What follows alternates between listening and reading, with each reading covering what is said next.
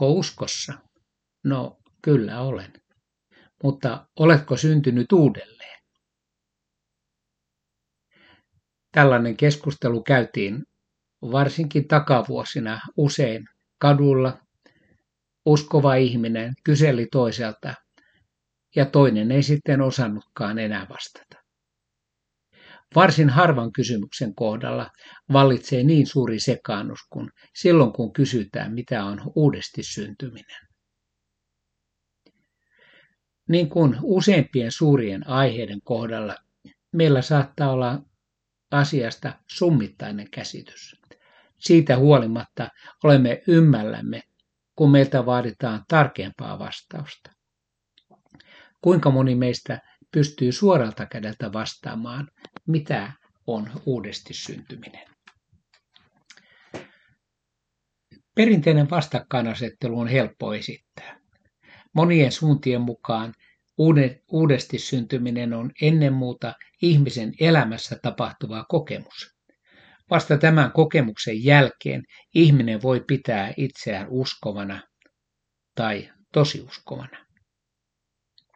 On siis uudesti syntyneitä kristittyjä ja kristittyjä, joilta tämä kokemus puuttuu. Tähän kokemukseen sitten liittyy eri suunnissa erilaisia elementtejä. Hengellä täyttyminen, aikuiskaste tai pelkkä uskoon tuleminen. Verkossa on listoja, joita tutkimalla ihminen voi tarkkailla itseään ja kysyä, onko hän uudesti syntynyt vai ei. Toisen käsityksen mukaan uudesti syntyminen ei ole ollenkaan kokemus, vaan se on Jumalan teko. Toisinaan, mutta ei ollenkaan välttämättä, se rajataan pelkästään kasteeseen. Usein kaste on jollakin lailla tässä mukana. Tässä opetuksessa tarkastelemme sitä, mitä Raamattu opettaa uudesti syntymisestä. Asia on syytä lähestyä kahdessa vaiheessa. Ensimmäisessä vaiheessa kannattaa poimia esille ne Uuden testamentin kohdat, jotka suomen kielellä on käännetty niin, että uudesti syntyminen tavalla tai toisella on tässä mukana. Tämän jälkeen näkökulmaa kannattaa kuitenkin laajentaa. Ensiksi siis, missä sana uudesti syntyminen esiintyy. Nyt on niin, että niissä kohdissa, jotka meillä perinteisesti on käännetty sanalla uudesti syntyminen tai vastaavat, alkukielinen uusi testamentti käyttää useita eri sanoja. Kyseessä siis ei ole vanhan testamentin puolelta periytyvä vakiintunut termi, niin kuin monen muun sanan kohdalla on. Ja jo tämä sekoittaa helposti asiaa tutkivaa. Yksi sanan uudesti syntyminen taustalla oleva sana on kreikan palingenesia, jonka varmaan vanhaa testamenttia ja juutalaista uskoa tunte, tuntematon kreikkalainen Jeesuksen aikana olisi ymmärtänyt jälleen syntymiseksi. Tämä sana esiintyy kohdassa Matteus 19.28, jonka, jonka kirkkoraamattu 1938 koetti kääntää sanatarkasti, eikä onnistunut siinä kovin hyvin. Niin Jeesus sanoi heille, totisesti minä sanoin teille, siinä uudesti syntymisessä, jolloin ihmisen poika istuu kirkkautensa valtaistuimella, saatte tekin, jotka olette minua seuranneet, istua 12 valtaistuimella ja tuomita Israelin 12 sukukuntaa. Nykyinen kirkkoraamattu on vapaampi, mutta, us- mutta uskollisempi alkutekstille ja tekee selväksi, että kyse on Kristuksen palusta. Se kääntää totisesti, kun ihmisen poika uuden maailman syntyessä istuu kirkkautensa valtaistuimelle. Yksittäisen ihmisen uudesti syntymisestä tässä siis ei puhuta, vaan koko maailman uudesta luomisesta. Sen sijaan sama sana, tämä palingenesia, esiintyy Tiituksen kirjeen kolmannessa luvussa, ja siellä se tarkoittaa nimenomaan uudesti syntymistä. Olimmehan mekin ennen ymmärtämättömiä ja tottelemattomia, olimme eksyksissä ja monenlaisten himojen ja nautintojen orjia, elimme pahuuden ja kateuden vallassa, vihattuina ja toisiamme vihaten. Mutta kun Jumalan meidän pelastajamme hyvyys ja rakkaus ihmisiä kohtaan tuli näkyviin, hän pelasti meidät ei meidän hurskaiden tekojemme tähden, vaan pelkästä armosta. Hän pelasti meidät pesemällä meidät puhtaiksi niin, että synnyimme uudesti ja pyhä henki uudisti meidät. Tämä kirkkoraamattu 1938 kääntää kankean sana tarkasti uudesti syntymisen peson ja pyhän hengen uudistuksen kautta. Jatkamme nykyisen kirkkoraamatun sanamuotoa. Tämän hengen hän vuodatti runsaana meidän päällemme vapahtajamme Jeesuksen Kristuksen kautta, jotta me hänen armonsa ansiosta tulisimme vanhuskaiksi ja saisimme osaksemme ikuisen elämän niin kuin toivomme. Tässä kohdassa on selvästi kysymys Jumalan pelastusteosta kokonaisuutena, siis koko ihmiskuntaa ajatellen. Me olimme jumalattomia, mutta Jumala tuli Kristuksessa lähelle ja synnytti meidät uudelleen. Tähän yhteyteen liittyy läheisesti kaste, joka välittää uuden syntymän ja pyhän hengen uudistuksen. Näin siis Jumalan suuri pelastusteko ja yhden ihmisen kaste liittyvät toinen toisiinsa.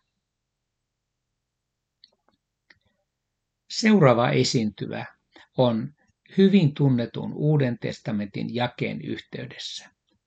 Johanneksen evankeliumin kolmannessa luvussa Jeesus keskustelee Nikodemuksen kanssa ja kannattaa lukea laajasti. Fariseusten joukossa oli Nikodemos-niminen mies, juutalaisten neuvoston jäsen.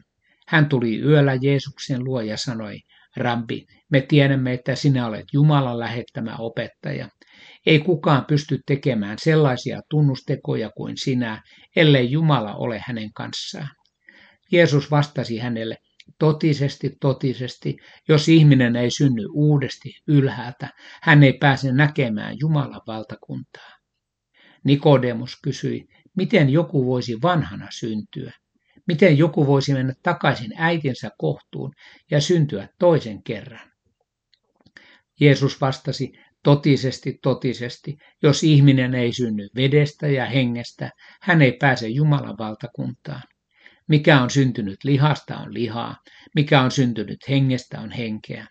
Älä kummeksu sitä, että sanon sinulle, teidän täytyy syntyä uudesti. Tuuli puhaltaa missä tahtoo. Sinä kuulet sen huminan, mutta et tiedä mistä se tulee ja minne se menee. Samoin on jokaisen hengestä syntyneen laita. Miten tämä kaikki on mahdollista, Nikodemus kysyi. Jeesus vastasi, etkö sinä Israelin opettaja ymmärrä sitä? Totisesti, totisesti, me puhumme mitä me tiedämme ja todistamme siitä, mitä olemme nähneet, mutta te ette ota vastaan meidän todistustamme. Jos te ette usko, kun puhun teille tämän maailman asioista, kuinka voisitte uskoa, kun puhun taivaallisista? Kukaan ei ole noussut taivaaseen paitsi hän, joka on taivaasta tänne tullut, ihmisen poika. Niin kuin Mooses autiomaassa nosti käärmeen korkealle, niin on myös ihmisen poika korotettava, jotta jokainen, joka uskoo häneen, saisi iankaikkinen elämän. Iankaik- saisi iankaikkisen elämän. Jumala on rakastanut maailmaa niin paljon, että antoi ainoan poikansa, jottei yksikään, joka häneen uskoo, joutuisi kadotukseen, vaan saisi iankaikkisen elämän. Niin kuin edellä, myös tässä on kysymys Jumalan pelastustyöstä kokonaisuutena, siis koko ihmiskuntaa kohtaan. Eikä jakson ajatuksen kulkua kannata pilkkoa pieniin osiin. Nikodemos tulee kysymään tietä Jumalan valtakuntaan ja osoittautuu täysin tietämättömäksi. Jeesus osoittaa hänelle tien ja si tie on hän itse Jumalan poika.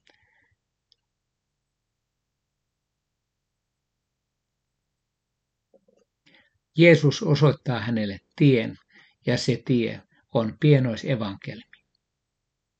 Kreikkalaisen alkutekstin sanat ovat tässä ydinkohdassa erilaiset taas kuin edellä. Ihmisen pitää syntyä anothen, niin kuin kreikaksi sanotaan, mikä tarkoittaa kahta asiaa. Ensiksi syntyä uudelleen ja toiseksi syntyä ylhäältä. Sanat ovat tarkoituksellisesti arvoitukselliset ja kaksiselitteiset. Mitä ne voivat tarkoittaa? Juuri tässä tullaan pienoisevankelimiin. Jeesus soveltaa itsensä kertomuksen erämaan pronssikäärmeestä. Niin kuin seipään nenään nostettu pronssikäärme pelasti kivusta ja kuolemasta, niin ristille nostettu Kristus vapauttaa synnistä ja kadotuksesta ja lahjoittaa iankaikkisen elämän. Hänen yhteensä, yhteyteensä tuleminen merkitsee syntymistä sekä uudelleen että ylhäältä. Se merkitsee syntymistä vedestä ja hengestä. Nyt siis kaste mainitaan uudelleen uuden Jumalasuhteen välittäjänä. Myös tässä Jumalan koko maailmaa koskettava pelastusteko ja yhden ihmisen pelastuminen liittyvät toinen toisiinsa. Kolmas meillä vastaavilla sanoilla käännetty sana, kreikan anagenaan, synnyttää uudelleen. Esiintyy ensimmäisessä Pietarin kirjassa ja siellä jopa kahdesti. Ylistetty olkoon meidän Herramme Jeesuksen Kristuksen Jumala ja Isä. Suuressa laupeudessaan hän on synnyttänyt meidät uuteen elämään ja antanut meille elävän toivon herättämällä Jeesuksen Kristuksen kuolleista. Häneltä me saamme perinnön, joka ei turmellu, ei tahraannu eikä kuidu. Kun te totuudelle kuuliaisina olette puhdus, äh, puhd...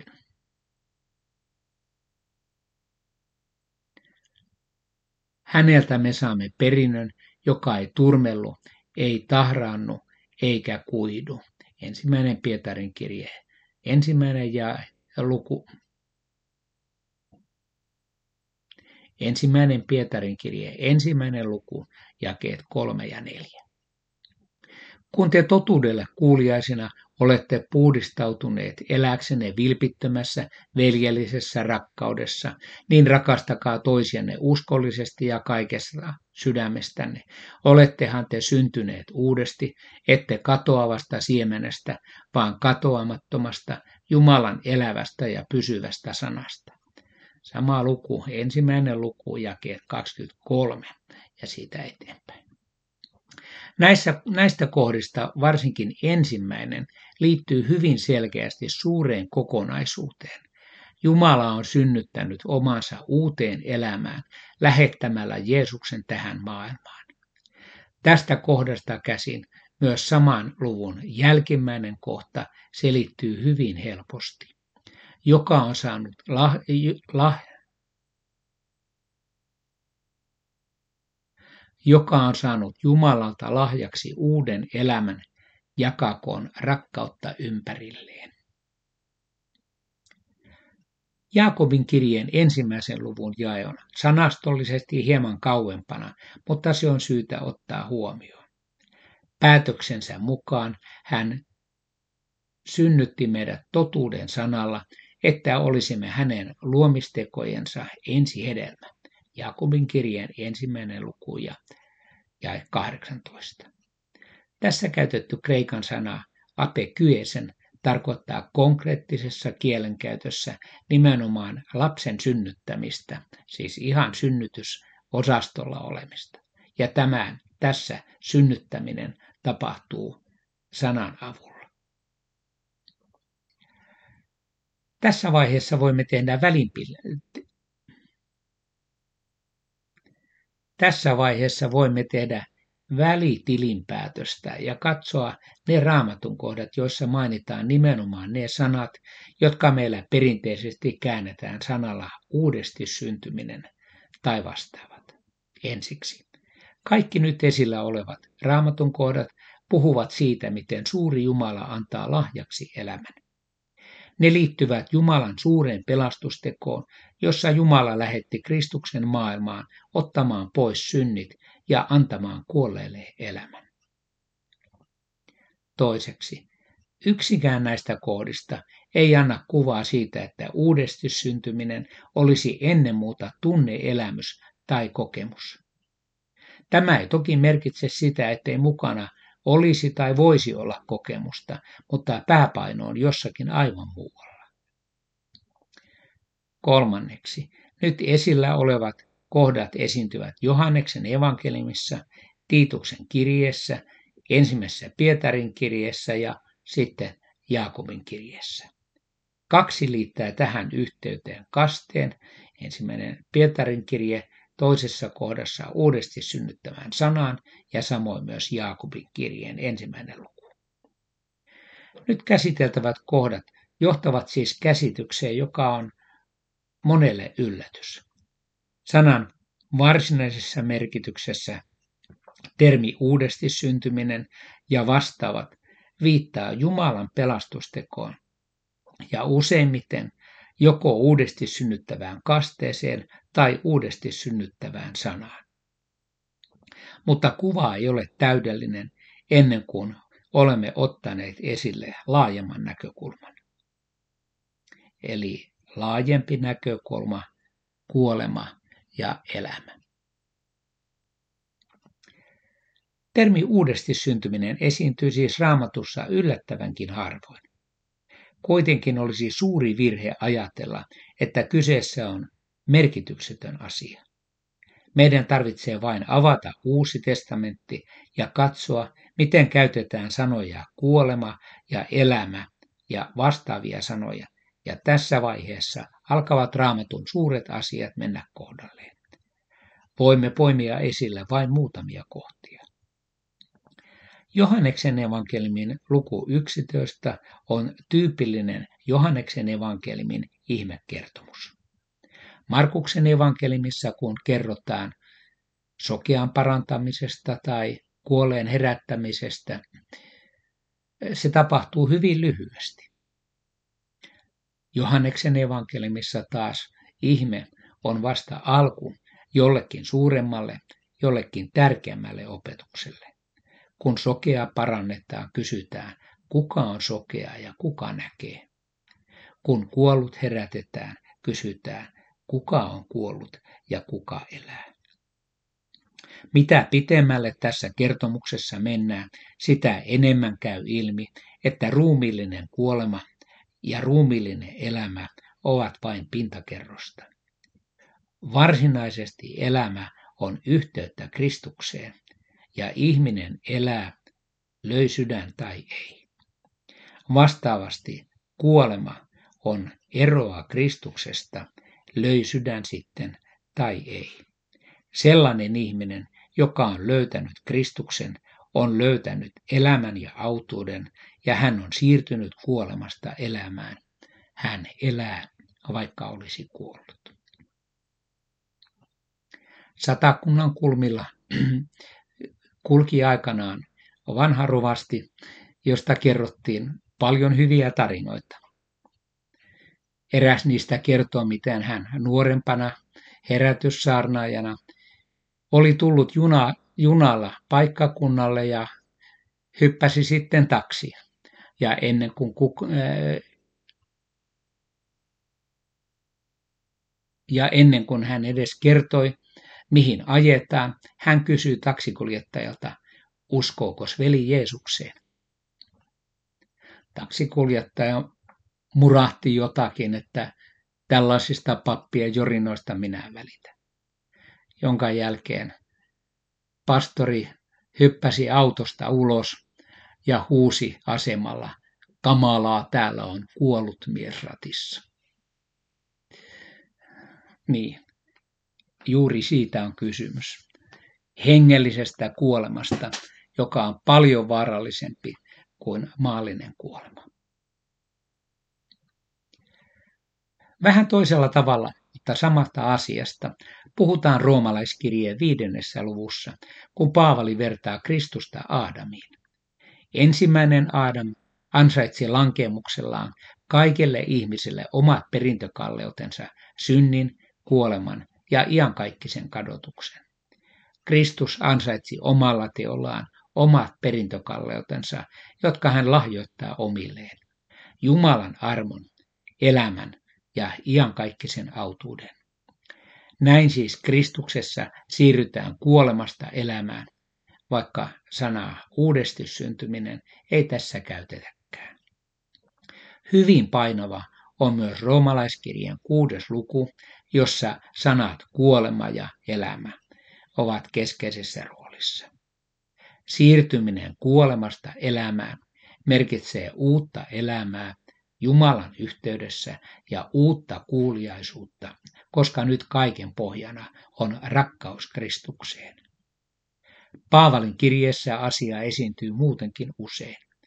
Esimerkiksi Efesolaiskirjeessä ja Kolossalaiskirjeessä kuva kuolemasta ja elämästä on vahvasti esillä.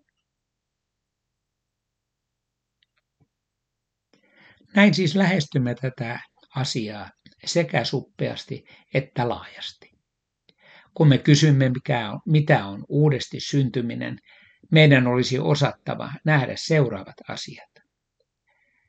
Ensinnäkin varsinaisesti juuri tämä sana ja vastaavat esiintyvät Uudessa testamentissa melko harvoin. Silloin sanoja on monta, mutta ne liittyvät useimmiten Jumalan uudesti synnyttävään tekoon kasteessa tai sanassa.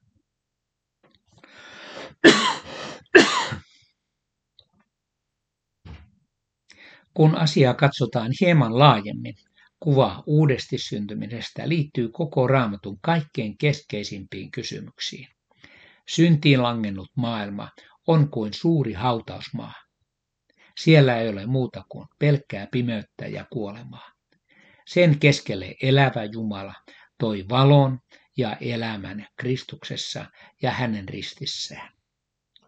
Uudesti syntymisessä tai paljon ennemmin uudesti synnyttämisessä kyse on koko Jumalan elämää herättävästä toiminnasta.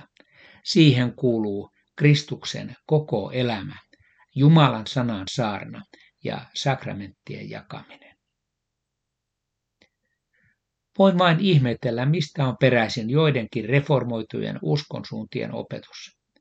Sen mukaanhan uudesti syntyminen on ennen muuta ihmisen kokemus, joka jokaisella tosikristityllä pitää olla takana.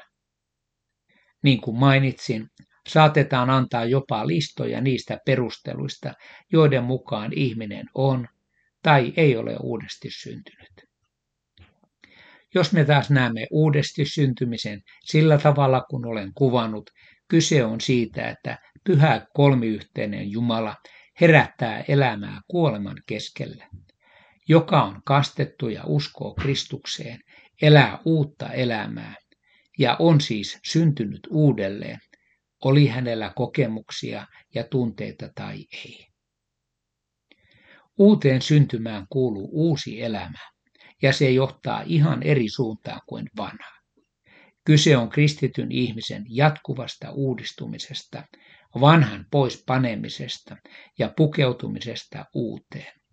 Mutta se on jo toinen kysymys, ja siihen palaamme toista. thank you